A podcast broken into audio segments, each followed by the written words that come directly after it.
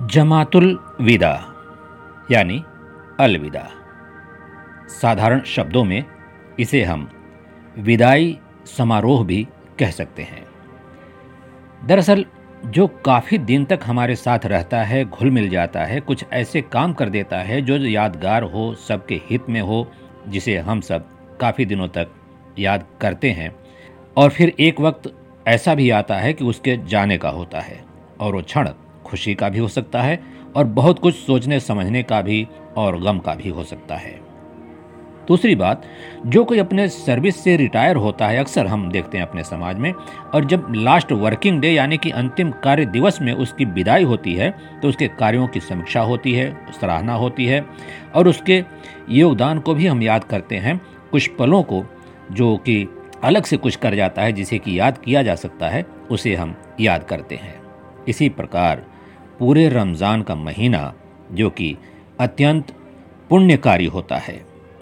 इसी माह के अंतिम शुक्रवार, यानी उस माह के अंतिम जुमा में सब इकट्ठा होते हैं, नमाजें होती हैं, और तब तक तराबी, यानी कि विशेष नमाज़ का ख़त्म हो जाता है, उसका समापन हो जाता है। और इसी जुमे को हम जमातुल विदा कहते हैं।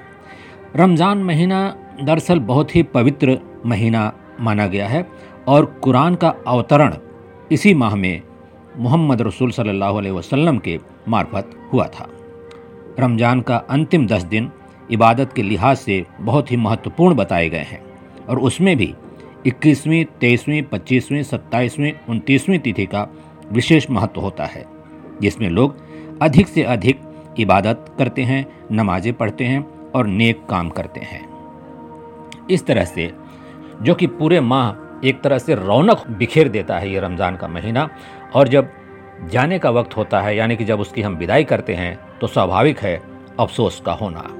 इसी तरह से हम अधिक से अधिक दुआएँ और दरुद सलाम के साथ हम विदा करते हैं इस जुमे के दिन, माह के अंतिम जुमे के दिन, जिसे हम जमातुल विदा कहते हैं। साधारण शब्दों में ये है जमातुल विदा।